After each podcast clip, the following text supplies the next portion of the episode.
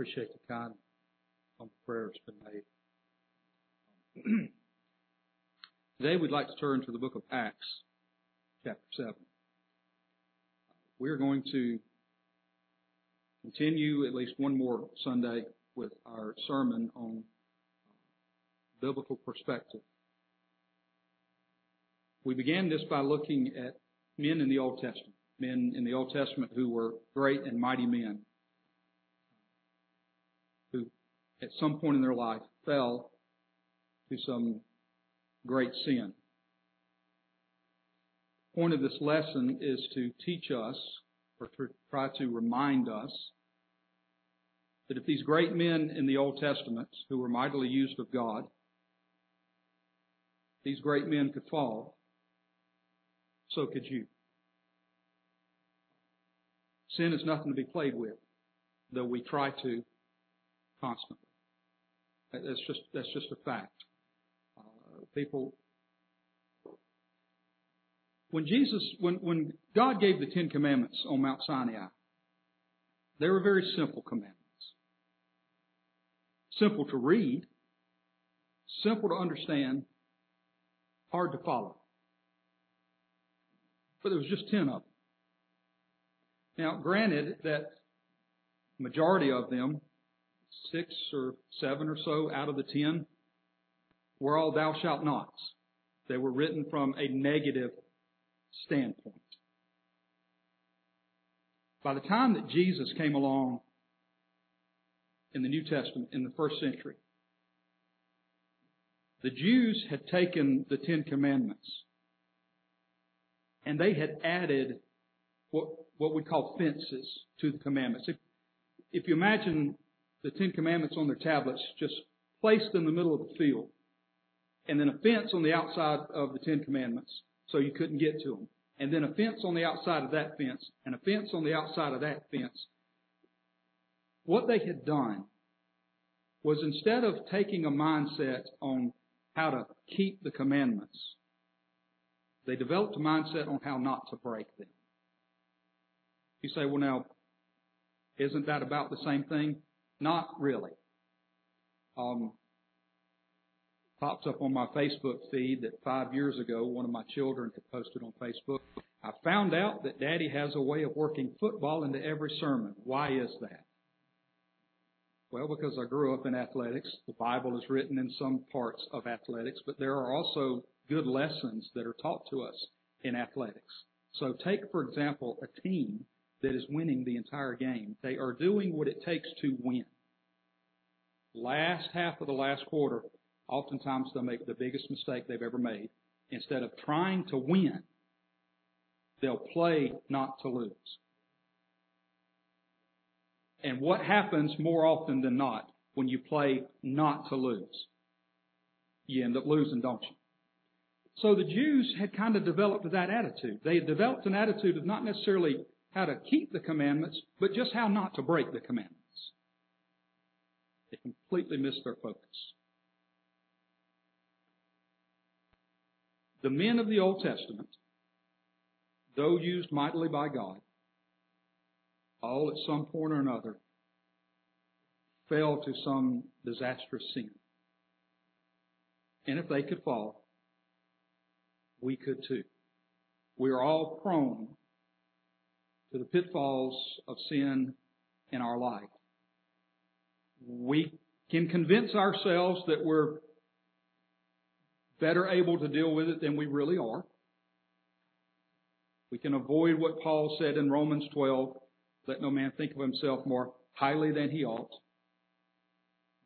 We can think that we are the individual in Luke 11 that Jesus talked about who is a strong man. When the strong man is uh, in power, all his goods are at peace. He's of a decent mind.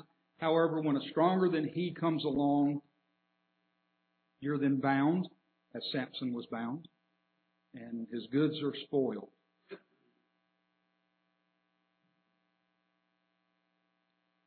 So when you look at it from that standpoint,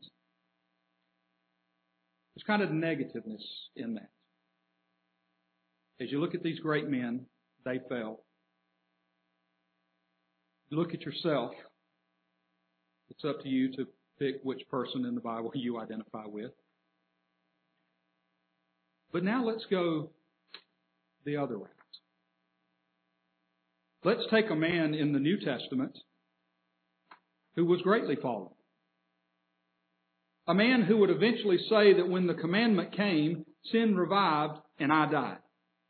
That in other words, when Paul wrote that statement, when the commandment came, sin revived and I died, when he was able to see God's true perspective on it, he really saw himself a wretched man. There are many people who may have in their mind, I'm a particularly good person, until someone better than you comes along. Let me kind of explain that a little bit. As I told you, we've been reading the book, The Hiding Place, uh, to the children. The, the, story of Corrie ten Boom and her family as they went through uh, the Holocaust in the Second World War. I think that book should be required reading for everybody who thinks they're a Christian. I don't care how good you think you are,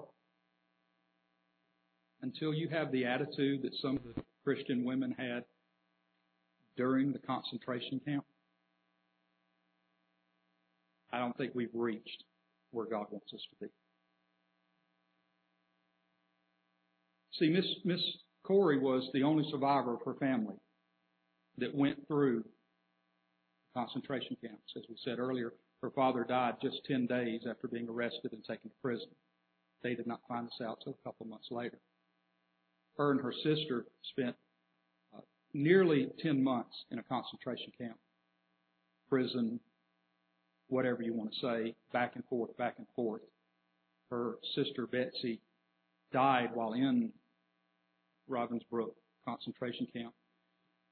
Miss Corrie was released and later became a worldwide public speaker, teaching people what they had learned in the camps. She said during one of her public speaking engagements, she saw a man in the back of the group who would listen, but he would not look her in the eye. Afterward, during the meet and greet sort of aspect of everything, this gentleman come up and he stuck his hand out and he says, "You may not remember me, but I'm," and I forget his name, but he was a sergeant in one of the barracks. He said, "It truly is an amazing thing. If it's true what you say, He can wash away my sins." This one of the guards told her this. And as he stuck his hand out to, to thank her for what she said, it went through her mind I can't forgive this man. And she even said to him, She said, My father is dead. My sister is dead. Many people died because of what you did. She said, but in that meantime, in that meeting between him and her, in those few, few seconds, as she's communing in herself with the Lord, she says, I realize that the power of me to forgive this person is not something that comes from me. she prays, Lord Jesus, You've got to give me your love and your forgiveness to demonstrate this on this person in front of me. And friends, that really is the crux of Christianity. That is what, I guess that's what every preacher has tried to tell us for centuries. That the ability and the power does not come from us. We can reason in our mind every reason to hate somebody. We can reason in our mind every reason to not like somebody. We can reason in our mind. We can justify why we're angry and why we're mad and why this person doesn't deserve it. until we look at the face of Christ and we realize I don't stand opposed to this person. I stand together with this person. Because while this person has offended me, I have offended. And while we may argue with each other about who's right and who's wrong, we both would take the front seat to hell, would it not be for God's grace? So you may look at yourself and say, I identify with these men of the Bible. At one point I was doing really well, but I fell to sin. Yeah, was there any hope for somebody like me? Well, you find an individual in the New Testament who at one point thought he was doing really well. And that's Saul of Tarsus. When you examine the life of Saul of Tarsus, from our standpoint and from the biblical record, there's not much more, there's not many more people in the New Testament that were as vile and hateful and evil as the man Saul of Tarsus. Think books are good. Books open doors to worlds that we ourselves uh, would not have access to. And this was this was something that was even brought out in that book. Uh, their father was an avid reader. He had a friend who was an avid reader. He has a friend who also was a Jewish rabbi. And, and when the Jewish rabbi felt his family was in danger, he brought to uh, Mr. Ten Boom a list of books, and he said, "Please keep these. Please hide these. We may die. The books must live on."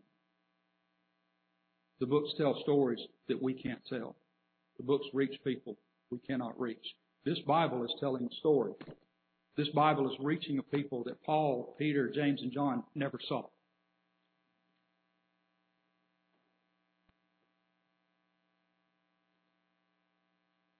But one thing that books sometimes don't do is give you the visual that movies do. It's one thing to read about what's occurring here in the Bible. It's one thing to kind of read about what's occurring in the world around us, but it's a completely different thing to actually see it with your own eyes. So in the book of Acts, chapter 7, after Stephen had spoken to the high priests at that time and those Pharisees or Sadducees or whatever religious men that sat among him and heard him speak,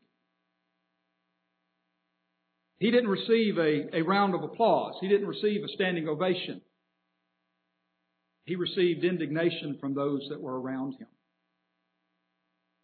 It says in verse 54 of Acts 7, Acts 7:54 says, when they heard these things, they were cut to the heart and they gnashed on him with their teeth.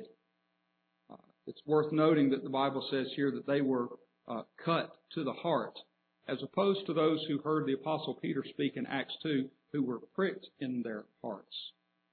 These were cut to the heart. There was no spiritual life in them.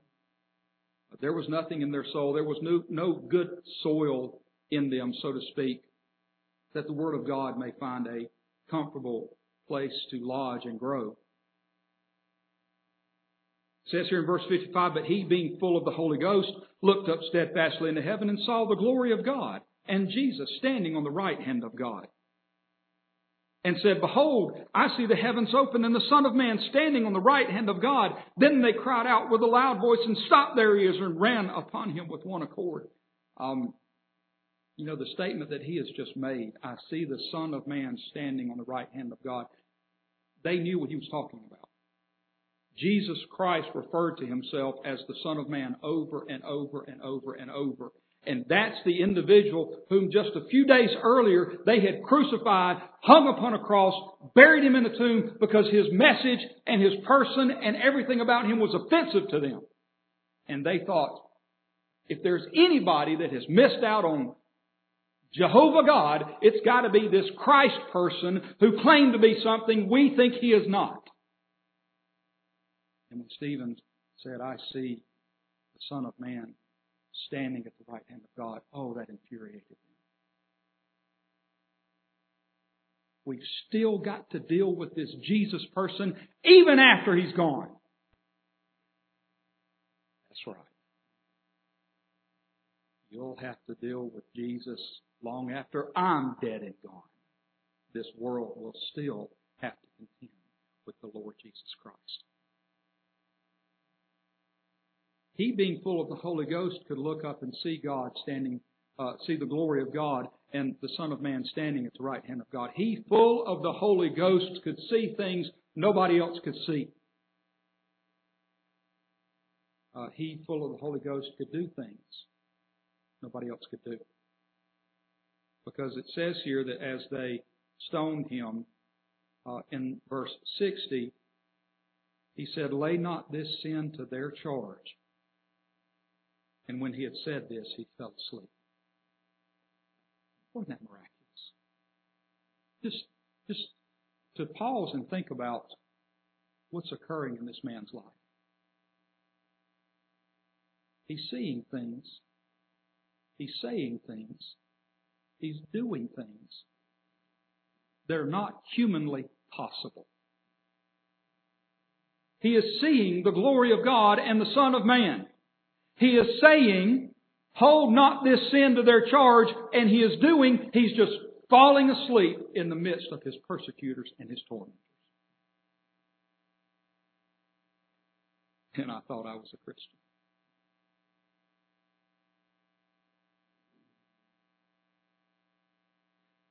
Says here that they cried out, this is verse 57, they cried out with a loud voice, stopped their ears, and ran upon him with one accord, cast him out of the city, and stoned him. And the witnesses laid down their clothes at a young man's feet, whose name was Saul. Um, we can read that. In, in the American justice system, and this is probably something as well worldwide, there are degrees of crime. Whether you shoot somebody run them over with a car, stab them with a knife, it's still a crime. What they look at is the motivation and the passion behind it. And it has often been said that a person who is stabbed to death, the crime of passion is far greater because it is a more personal crime. You have to be this close to the person. It has to be something that it's a, a crime of force against them. I mean, I can shoot you from a long distance away, but it's not near as it's it's not near troubling as me getting right up next to you and taking your life. It's one thing to hang a man on a tree, or it's one thing to hang a man. It's one thing to place a man in front of a firing squad and shoot at him. It's something completely different when the entire town comes together and they pick up their stones and one by one stones hit and sink into the skin, and they break the head, and they break the eyes, and they bust the nose, and the man bleeds, and his teeth fall out, and his bones are broken. You talk about a personal crime of passion. This is an atrocious event.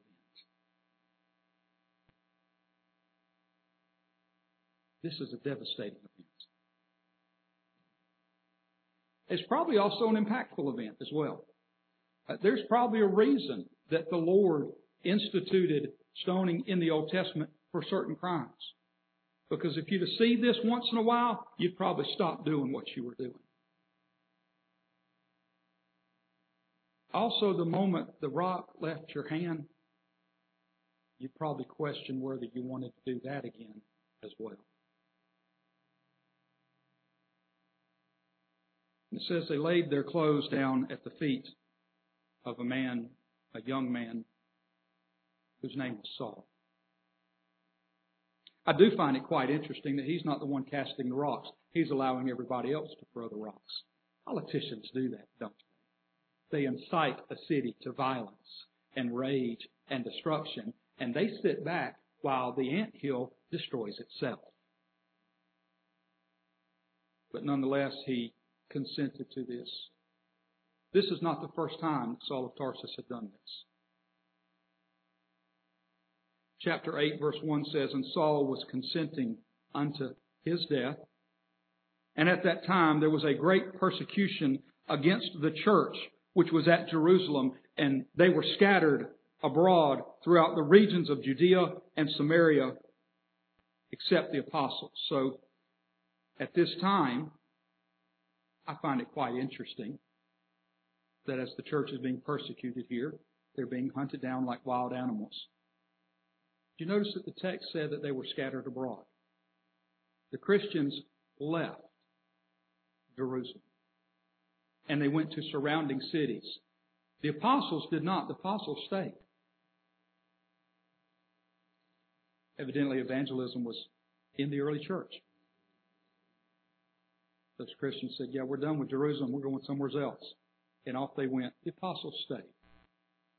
And the apostles got to write and see what they would say here in verse 3. And as for Saul, he made havoc of the church, entering into every house and hailing men and women, committed them to prison.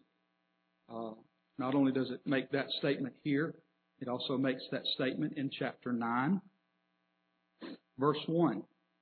And Saul, yet breathing out threatenings and slaughter against the disciples of the Lord, went unto the high priest and desired of him letters to Damascus to the synagogues that if he found any of this way, whether they were men or women, he might bring them bound unto Jerusalem. He was breathing out threatenings and slaughter against the disciples of the Lord. These are, these are threatenings and slaughters. These are murderous sayings. We've watered down threatenings kind of in the English language. So example, mama says, I'm going to teach you to make biscuits if it kills you. Well, there's a lot of things that my mama made me do. It never killed me. It felt like it was going to kill me, but it never really did. Or in our anger, if you do that again, I'm going to skin you alive. Really?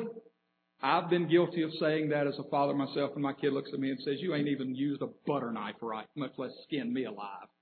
Uh, we use these things. I'll kill you if you do that again. I'll snatch a knot in your tail. Really? You ain't never snatched a knot in anybody's tail.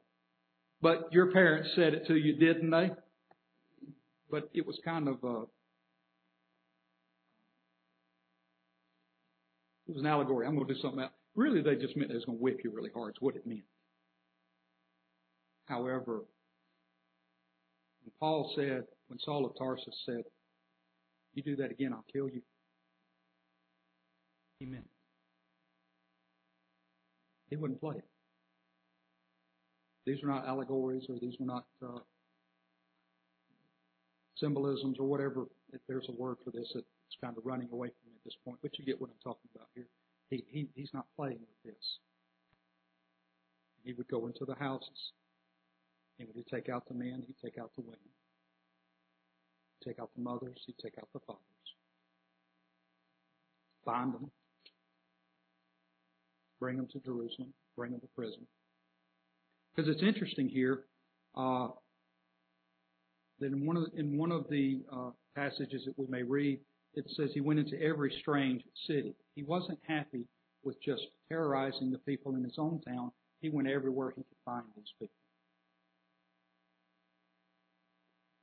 Of course, the question it's kind of always it's always been in the mind of Christians that it's funny that the world out there says that God doesn't exist and they're mad at him for not existing. God doesn't exist, so we're going to shut your churches down and burn your books. Well, if God doesn't exist, what does it matter what we do in this building? If God doesn't exist, what does it matter if people read this book? If it's just a book of fairy tales, it's not going to matter. Problem is, it's not a book of fairy tales. And the devil himself knows that God is real and that his book is powerful. And that anybody who reads it, any of God's people who read it, are bound to get courage and strength and hope for tomorrow. In Acts chapter 22,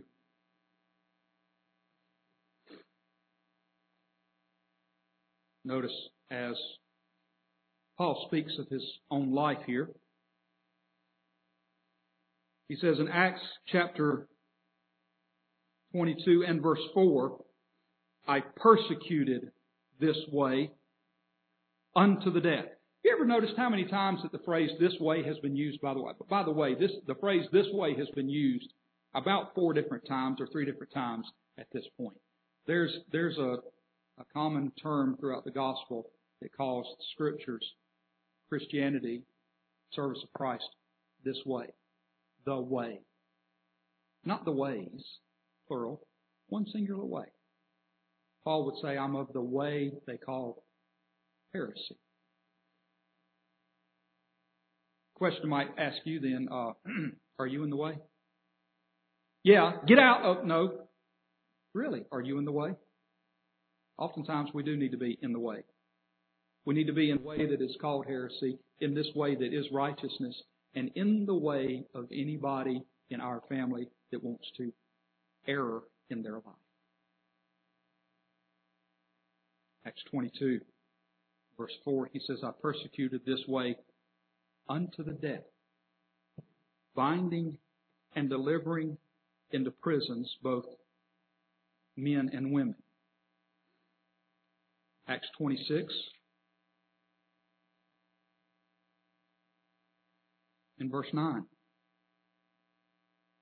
Acts 26 and verse 9, Paul, giving a record of his life again, says, I verily thought with myself that I ought to do many things contrary to the name of Jesus of Nazareth.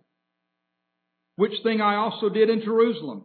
And many of the saints did I shut up in prison, having received authority from the chief priests. And when they were put to death, I gave my voice against them. You talk about, you talk about an unhinged, cruel man. Saul of Tarsus was not kind. He may have spoke kindly. His words may have been sweet as honey. He was not kind man. He was a destructive man. He persecuted the church unto the death. He broke up families. Turn with me to Galatians. Let's continue reading. Let's read a little bit more uh, about the life of this disastrous individual. Galatians chapter 1 and verse 13. he says, For you have heard of my conversation in time past in the Jews' religion.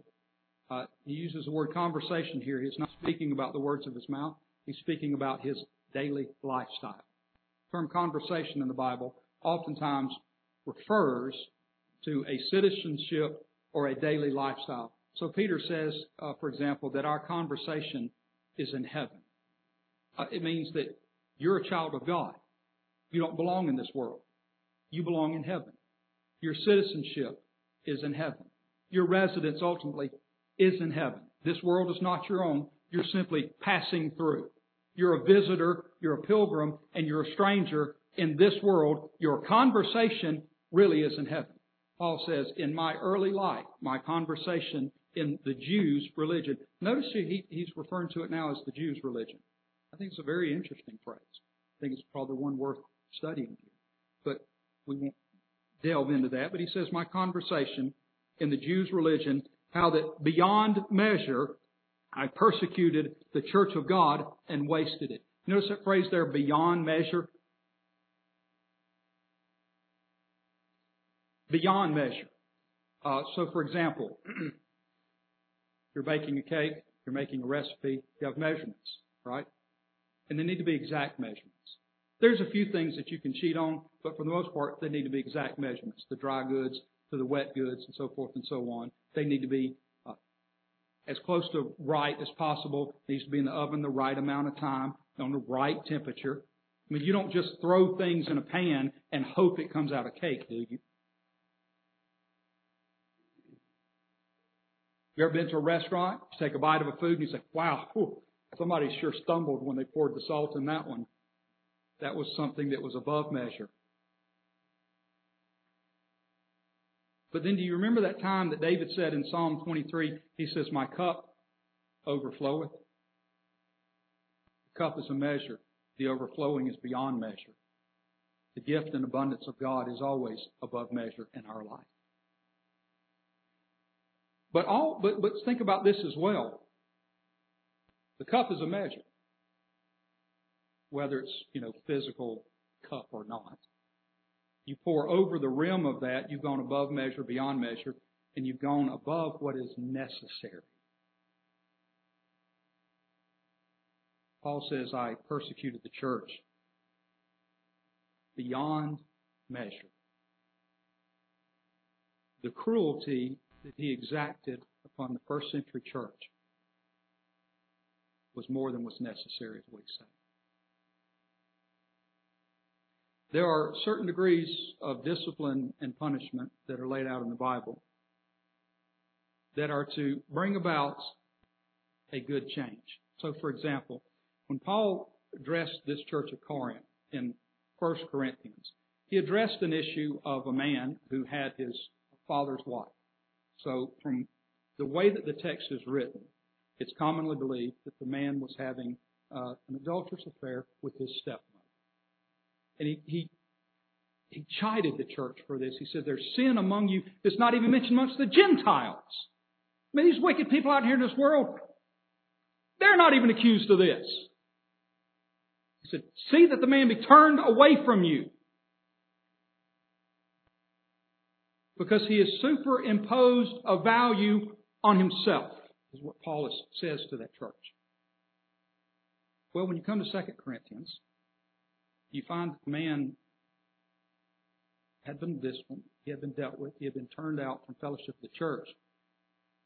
But the way that Paul writes in dealing with that, he says, there was repentance in there, there was a changed life in there, and you ought to receive the man back into your fellowship, unless he be swallowed up with overmuch sorrow. In other words, Paul says, the punishment that was inflicted unto him was sufficient to what he had done and it achieved the goal. It brought repentance. When you see repentance, restore such an one to fellowship. If you keep him at an arm's length just because you're holier than the rest of them, it gives him the idea of being swallowed up in overmuch sorrow that nothing they ever do is right, and it gives you the wrong idea that you're somehow better than everybody else, is what Paul says to the church of Corinth. And the reason that we bring this out is, is there's a lot of our churches who haven't learned that lesson. A lot of people who haven't learned that lesson.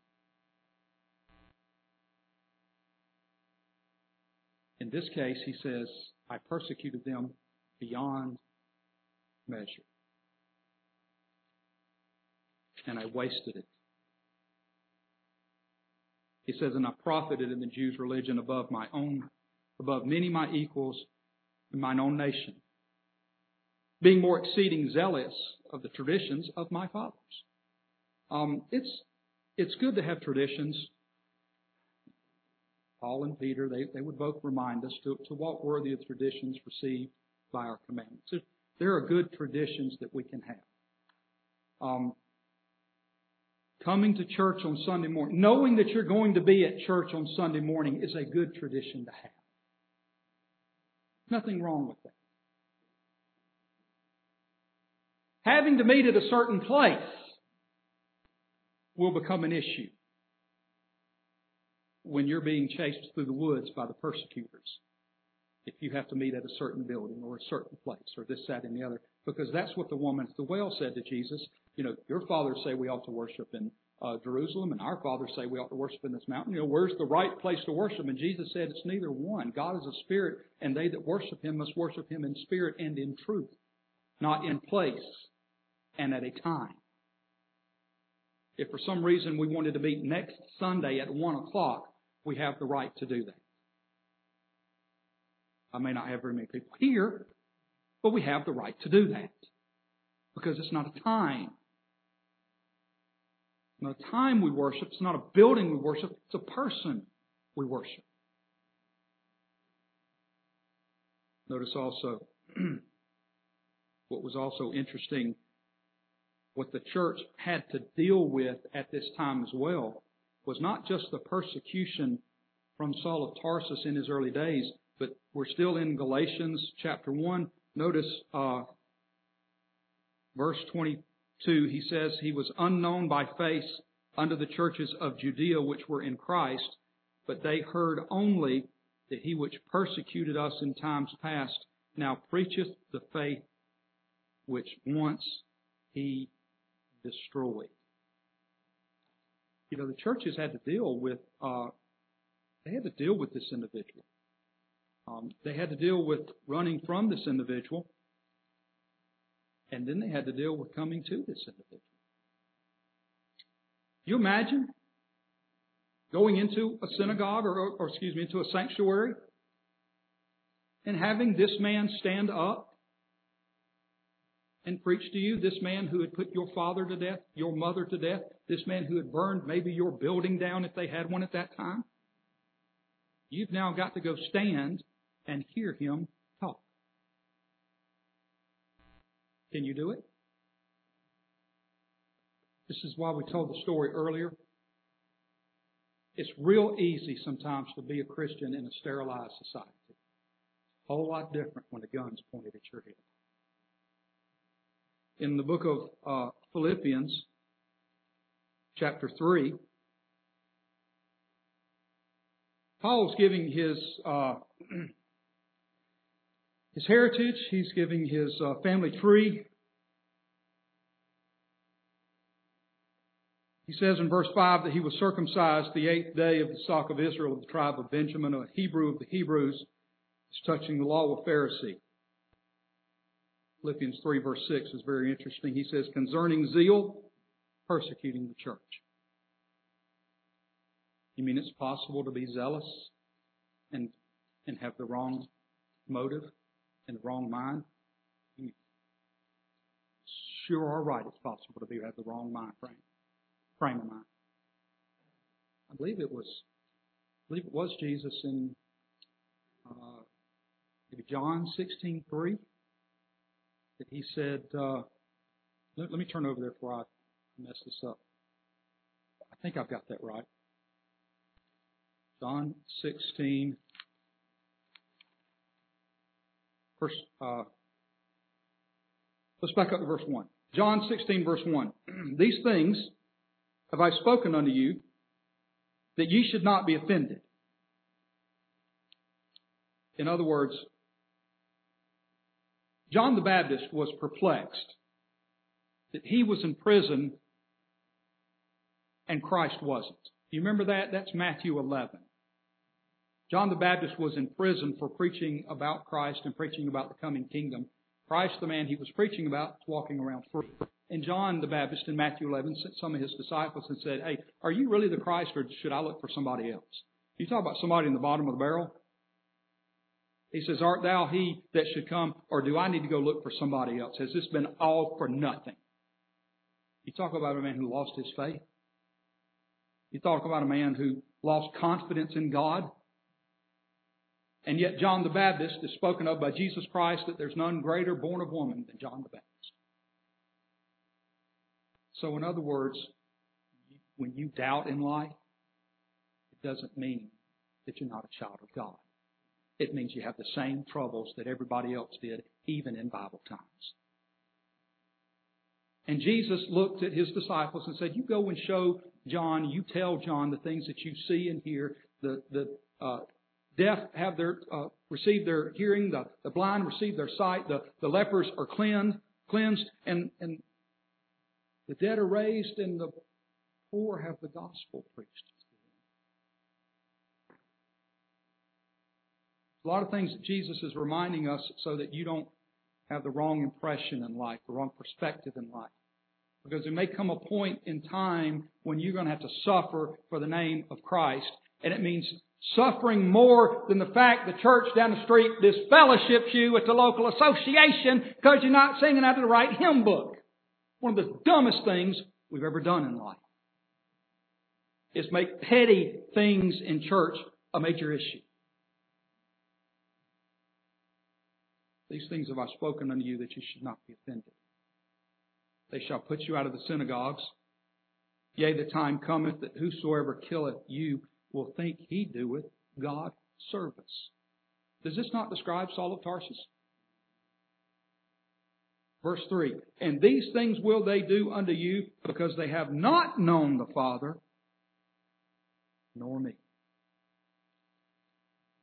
That it is very obvious that early in his life, Saul of Tarsus did not know who God was. He had a, he had a mental comprehension of what he thought God was. Uh, and even the Jews at that time had they had a picture in their mind of what they thought God was, and they also had a picture in their mind what they thought the Messiah was going to be. And when Christ didn't come rolling into town on a white horse with all his uh, mighty angels with him and destroy the Roman army, instead he came riding into town, meek and lowly, upon an ass, the, colt, the foal of an ass, and went and hung on a tree. He said, this is not, this, this is not, this is not Messiah. This guy? Really? So Paul says concerning zeal, here's how zealous I was.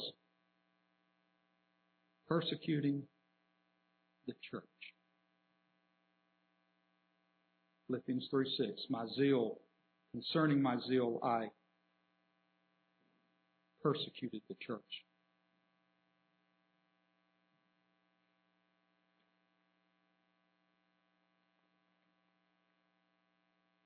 there's a pattern. There's there's a pattern or, or a, a progressive understanding that Paul had after God dealt with him.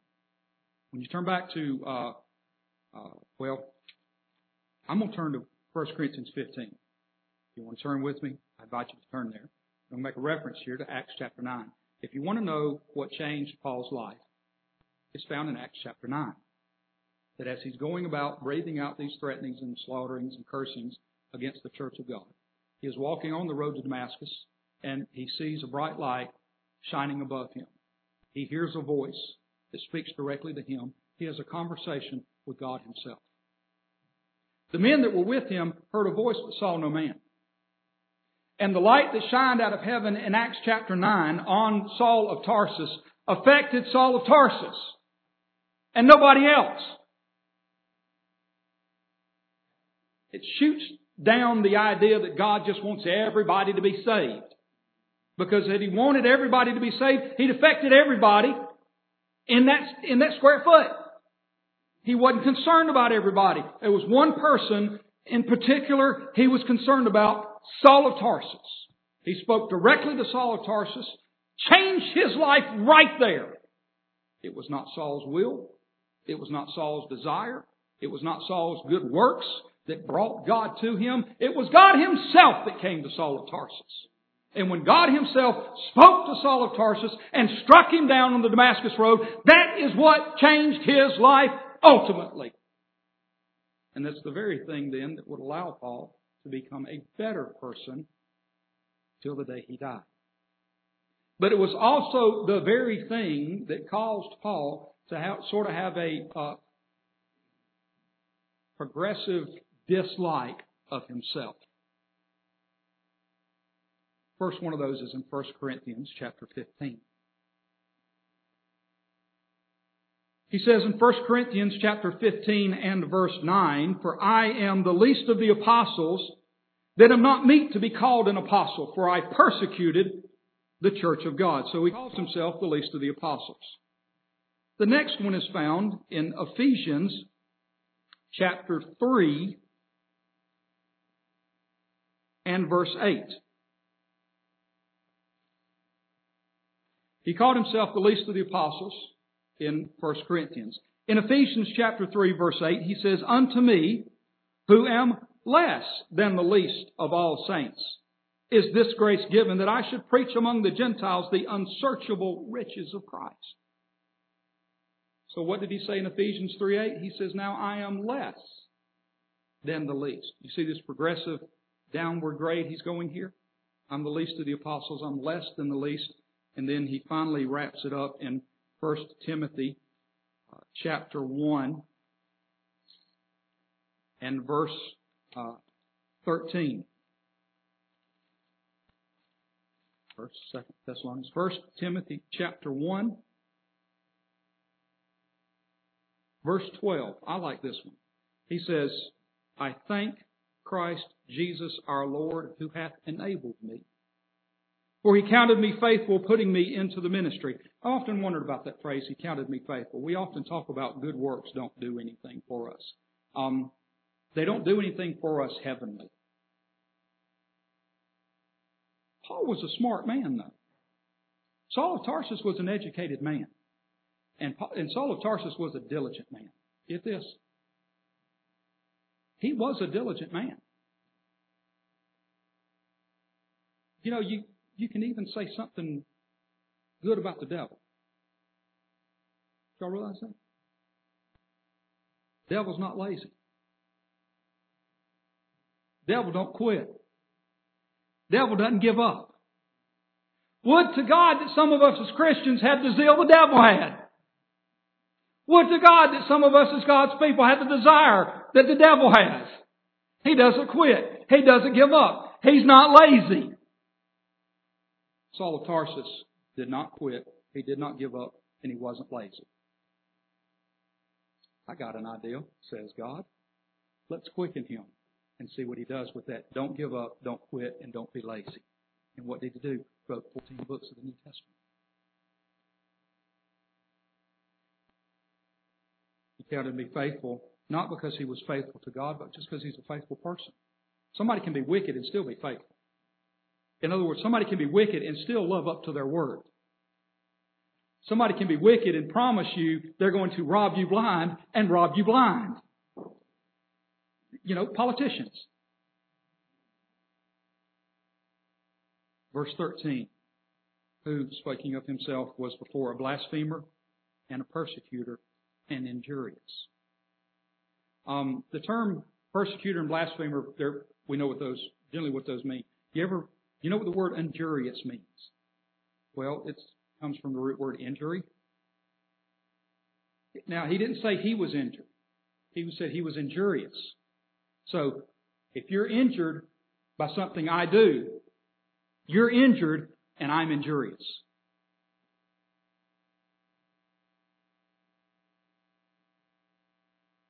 Paul would remind us that he would tell men and women, he would compel them to blaspheme. He would drag them out of their homes, drag them uh, out of their meeting houses, into the middle of the street, and compel them to blaspheme the name of Christ. Do it or I will kill you.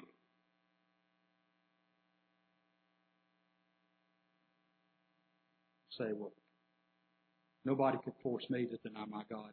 You want to bet? Let me stick you in some of these dark rooms that the CIA has and these higher military powers have. Let me treat you a little bit the way they treat them. You know, when our military wants answers from the enemy, they're very well trained at getting those answers. That's just the way it is. Right?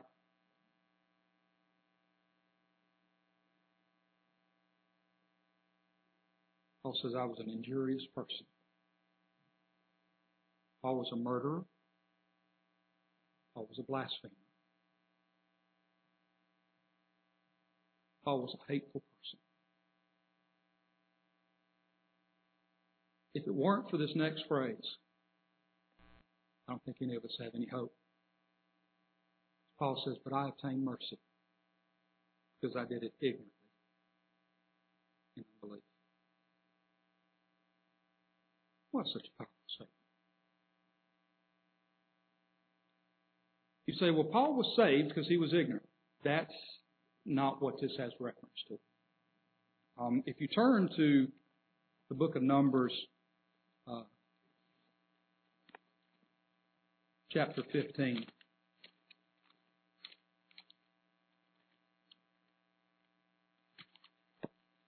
I find a curious phrase here. When the Lord is handing down rules for offerings for sins, you can find this written in Leviticus. You can also find it written here in Numbers. But Numbers has two passages together. So we'll just turn to one passage real quick. In Numbers 15, verse 27, it says, If any soul sin through ignorance, then he, he shall bring a she goat of the first year for a sin offering. And the priest shall make an atonement for the soul that sinneth ignorantly. When he sinneth by ignorance before the Lord to make an atonement for him, and it shall be forgiven him. You shall have one law for him that sinneth through ignorance, both for him that is born among the children of Israel and for the stranger that sojourn among them. Verse 30. But the soul that doeth aught presumptuously. In other words, he knows what he's doing, and he goes right on doing it. Whether he be born in the land or a stranger, the same reproacheth the Lord, and that soul shall be cut off from among his people, because he hath despised the word of the Lord, and hath broken his commandment. That soul shall utterly be cut off. His iniquity shall be upon him. It's pretty tough, isn't it? Keep in mind you're reading from the Old Testament as well. Keep in mind you're reading from the perspective of God don't like you very much in the Old Testament. There's something that's got to stand between God and you. To not only make an atonement for the sins of ignorance, but for the sins of presumption as well. And that sacrifice was Christ. That Christ came down and he made sacrifice for an individual who now, back to 1 Timothy chapter 1, when Paul says, I obtained mercy because I did it ignorantly unbelief, and the grace of our Lord was exceeding abundant with faith and love which is in Christ Jesus. Notice verse 15, that this is a faithful saying and worthy of all acceptation that Christ Jesus came into the world to save sinners of whom I am chief. Remember we talked about that progressive dislike of self? Where Paul says, I'm less than the apostles. I'm less than the least of the apostles. I am now not just a sinner, but I am the chief of them.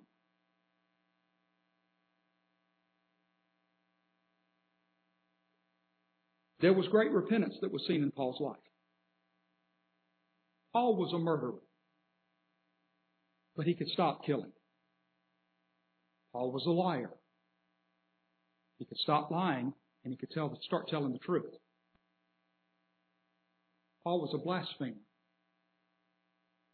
That can be put away as well. But you notice what, you know what can't be done? Paul cannot go back and resurrect the families he destroyed.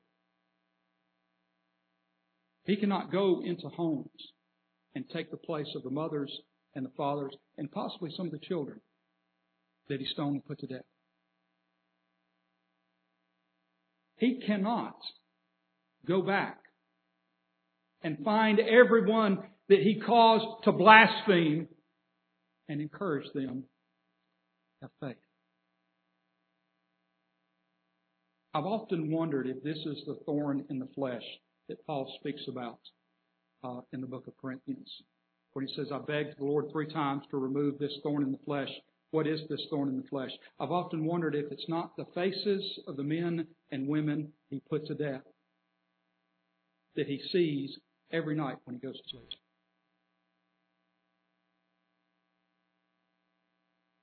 There are certain things repentance will correct. There are some things it will not correct, no matter how you try. The one thing that made the biggest difference in Paul's life was somebody as dark and black and wicked and sinful as him. That where sin did abound, grace did much more abound. This was the lesson. This was the lesson that the Ten Booms were teaching the world at that time. Her sister Betsie, that died, told Corrie, she says, we have to go and we have to tell them what we've learned in the camps. We have to tell them that there's no pit so deep and no place so dark that God Himself cannot reach you.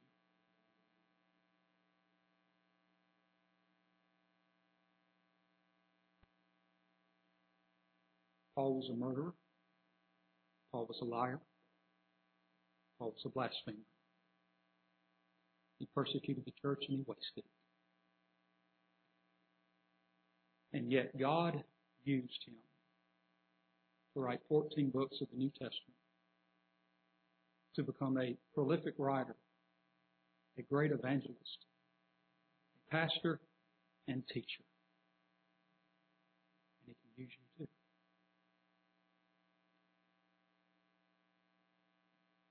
Just imagine if he'd been divorced